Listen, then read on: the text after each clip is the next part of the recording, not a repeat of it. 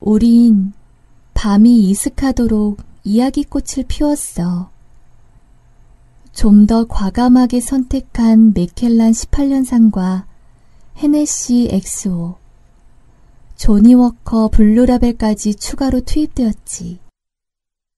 각양각색의 살인마들도 안주 삼아 추가로 투입되었고, 어머니를 포함 10여 명을 살해하고 사체 절단에 시간까지 일삼은 에드먼드 켐퍼. 수많은 여성을 강간, 살해하고도 감옥에서 러브레터 공세를 받은 연쇄살인의 귀공자 테드 번디.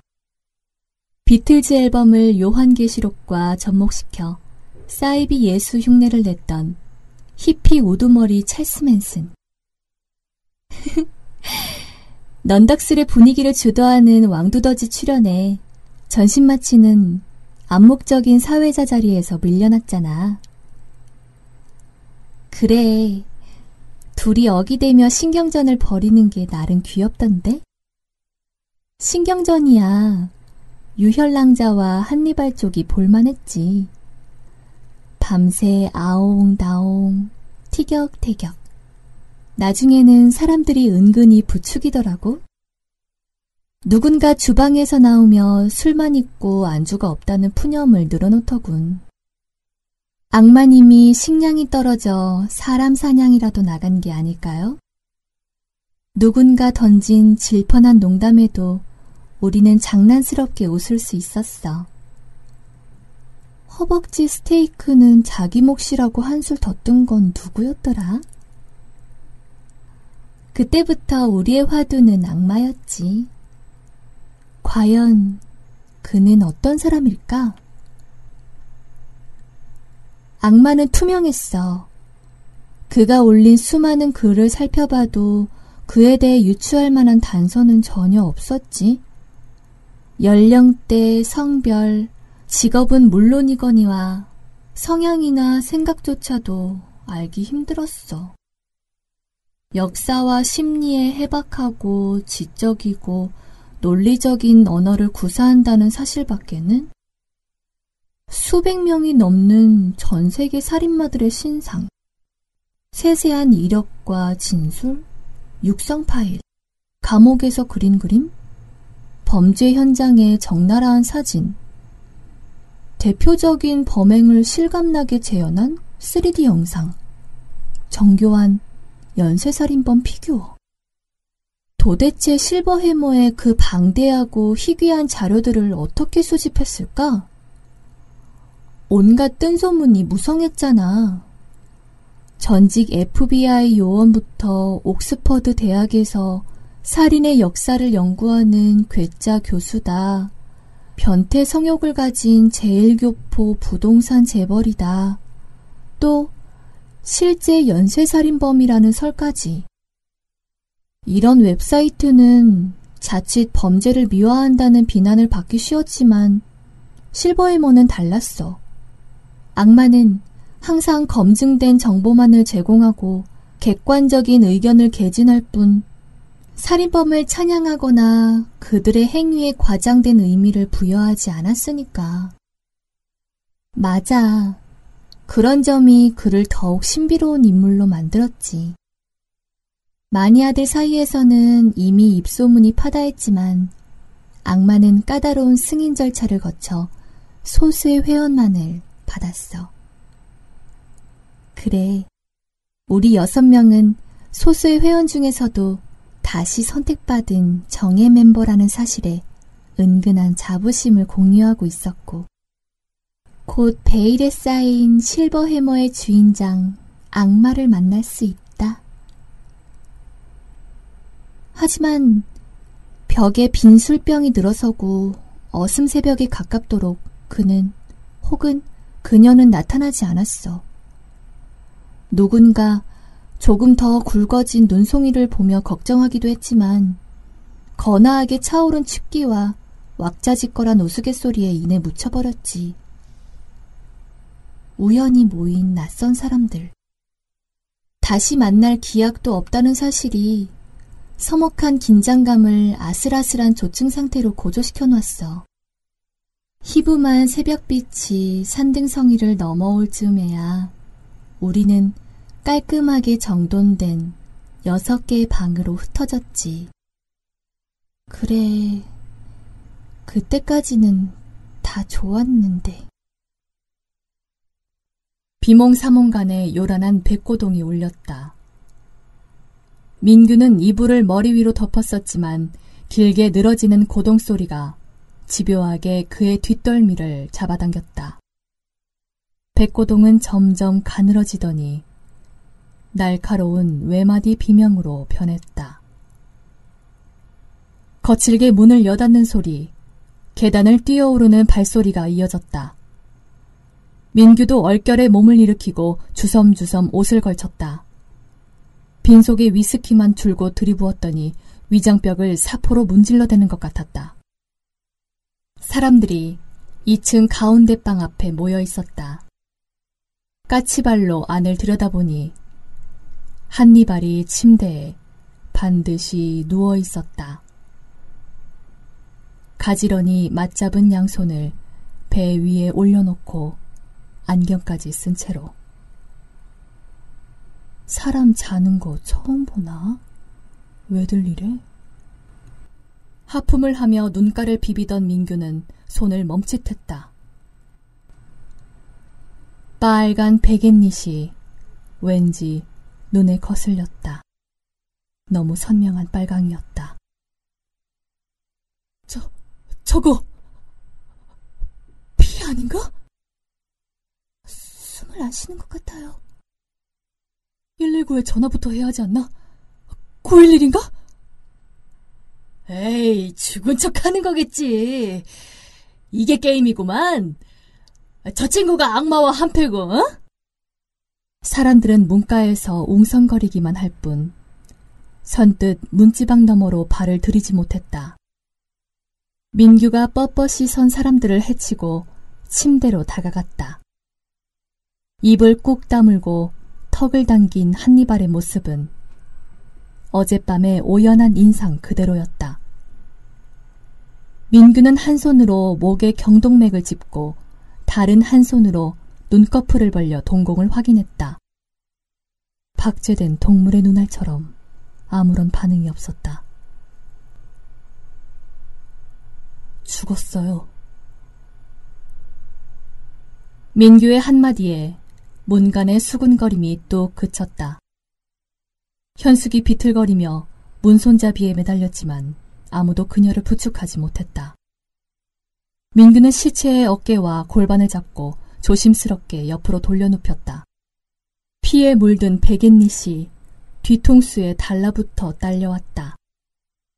한 손으로 베갯닛을 떼어내다가 손이 미끄러지는 바람에 시체가 덜썩 엎드렸다.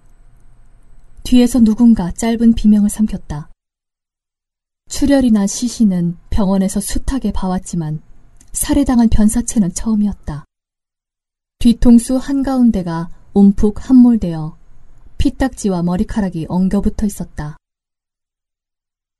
뒤통수를 맞았어요. 망치 같은 걸로. 세나의 팔이 끈에 매달려 당겨지는 것처럼 스르르 올라갔다. 그녀의 떨리는 집게 손가락이 서랍장 위에 놓인 주성 모형을 가리켰다. 벌거벗은 근육질의 남자가 오른손으로 턱을 괴고 구부정하게 앉아 영수의 주검을 응시하고 있었다. 민규가 남자의 머리를 잡고 조심스럽게 들어 올렸다. 정방형 바닥의 모서리에 핏자국이 묻어 있었다. 여덟 개의 눈동자가 동시에 세나를 향했다. 그녀는 싸늘한 눈시에 떠밀려 주춤주춤 뒷걸음질 치다가 바닥에 풀썩 주저앉았다. 뭐, 뭐야. 말도 안 돼. 꿈, 꿈이었는데? 난 아냐. 내가 안 그랬어. 내가 그럴 리 없어! 세나의 독백은 점점 격해지더니 앙칼진 절규로 끝을 맺었다. 사람들은 서로의 얼굴만 벙벙이 쳐다보았다. 민규가 다가가 그녀 앞에 쪼그려 앉았다. 무슨 소리예요? 차분하게 말해봐요, 처음부터. 그녀는 넋이 나간 표정으로 웅얼거렸다. 어제 술에 취해 잠이 들었는데 꿈을 꿨어요. 꿈속에서 어떤 사람이, 아, 아, 어떤 남자가 저 방으로 들어가는 걸 봤어요. 세나는 어떤 사람을 어떤 남자로 재빨리 정정했다. 하니발님이 엎드려 자고 있는데 남자가 저 생각하는 사람 모양을 두 손으로 잡고 뒤통수를 내리쳤어요. 네 번, 아, 아니야, 다섯 번? 몸이 부르르 떨리다가 푹 꺼졌어요. 그러고는 저렇게 반드시 뉘어놓고 안경을 찾아 씌우고 방을 나갔어요. 꿈이 하도 찜찜해서 일어나자마자 와봤더니 그 남자 얼굴을 봤나요? 얼굴? 세나는 아랫입술을 깨물고 골똘히 생각에 잠겼다. 검고 긴 가운을 걸치고 있었어요. 영화에 나오는 중세 수도사처럼 두건까지 뒤집었었는데 아, 얼굴은 그래요. 가면을 쓰고 있었어요. 얼굴 전체를 덮는 검은 가면? 아무 모양도 없이 눈구멍만 뚫려서 그럼 남자인지 여자인지도 알 수 없었겠군요. 어, 그게 체격이나 그런 게 민규는 다른 세 사람을 돌아보았다. 모두 딱딱하게 굳은 표정으로 입을 앙 다물고 있었다. 분명히 꿈이었나요? 민규의 물음에 세나는 절박하게 고개를 끄덕였다. 꿈속에서 당신은 어디에 있었죠? 그녀는 대답하지 못했다. 입을 반쯤 벌리고 초점 없는 눈동자를 멍하니 허공에 던져놓을 뿐이었다. 이를 수습하려 할수록 그들은 더 큰 혼란에 빠져들었다. 자신이 처한 상황의 심각성을 깨닫기까지는 그리 오랜 시간이 걸리지 않았다. 일단 경찰에 신고하려 했지만 다섯 명의 휴대폰에는 모두 통합권 이탈이라는 메시지가 떠 있었다. 분명 어제 저녁에도 수민이하고 통화했는데 현숙은 휴대폰을 만지작거리며 손에서 놓지 못했다. 소담스럽게 내려앉던 눈송이는 밤사이 거친 눈보라로 변해 있었다. 차를 움직일 수 있는지 보고 오겠다며 나갔던 태식이 허옇게 눈을 뒤집어 쓰고 돌아왔다. 아, 차 배터리가 나갔어요. 확인해보니 나머지 다섯 대의 차도 모두 마찬가지였다. 아무리 겨울이라지만 하룻밤새 전부? 누군가가 고의로 방전을 시킨 거야. 태식의 입에서 불쑥 튀어나온 음모론이 사람들의 불길한 상상을 부추겼다. 차가 움직인다 한들 저 눈길을 뚫고 산을 내려가는 건 위험해요. 걸어서라도 내려갑시다. 이 눈보라 속에? 금방 길을 잃고 쓰러질 겁니다. 술도 아직 안 깼는데. 하긴 국도에서도 꼬불꼬불 한참을 올라왔잖아요. 아이, 젠장. 그럼 어쩌자는 거요? 고립. 그들은 당황하기 시작했다. 창문을 때리는 하얀 눈깔기를 바라보며 자신들이 두고 온 세상이 아늑히 밀려나는 소리를 들었다. 어차피 눈보라가 잠잠해질 때까지 기다려야 해요. 그동안 여기를 둘러봅시다. 산장이니까 무전기나 구조 장비가 있을지 몰라요. 또 민규는 살인 사건의 단서도 찾아보자는 뒷말을 삼켰다. 어젯밤에는 가장 흔하게 돌아다니던 살인이라는 단어가 지금은 입에 담기도 힘들 만큼 불경하게 여겨졌다. 민규와 태식이 앞장을 섰다. 세나는 여전히 무엇에 홀린 표정으로 사람들 뒤를 유령처럼 따라다녔다. 현숙이 불안한 눈빛으로 등 뒤에 세나를 흘끗거렸다. 내부가 밝은 원목으로 마감된 산장은 정갈하고 쾌적했다. 하지만 급조한 드라마 세트처럼 어딘지 엉성한 느낌이었다. 사람의 재치라는 게 배어 있지 않았다. 1층과 복층 구조로 된 2층에 각각 3개의 방과 화장실이 하나씩 있고 1층에 널찍한 거실과 주방이 딸린 구조였다. 정면 출입문과 주방 쪽 뒷문은 안에서 잠긴 상태였고 외부에서 침입한 흔적도 없었다. 방의 창문도 모두 잠겨 있었다. 집주인이 범인이라면 굳이 침입할 필요가 없었겠지. 태식이 퉁명스럽게 내뱉었다. 그러고 보니 방이 꼭 여섯 개네요. 연우가 무심코 던진 말이 그들의 가슴 밑바닥에 끈적하게 늘어붙었다.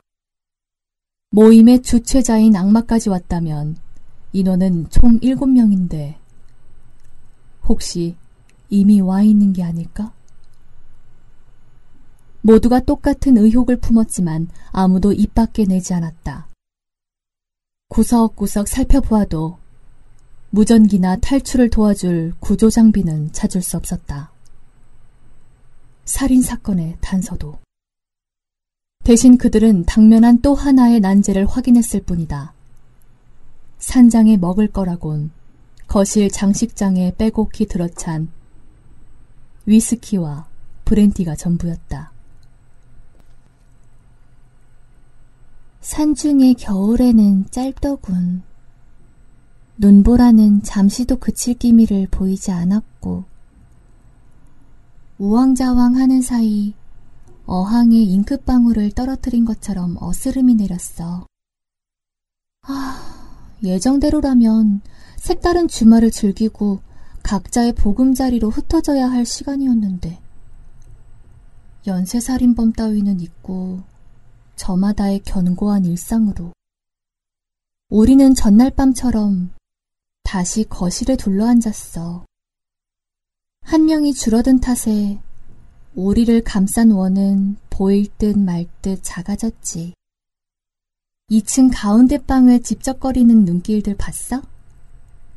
안 보는 척 교대로 할깃거리는 눈길들. 그래, 다들 지쳐 있었잖아.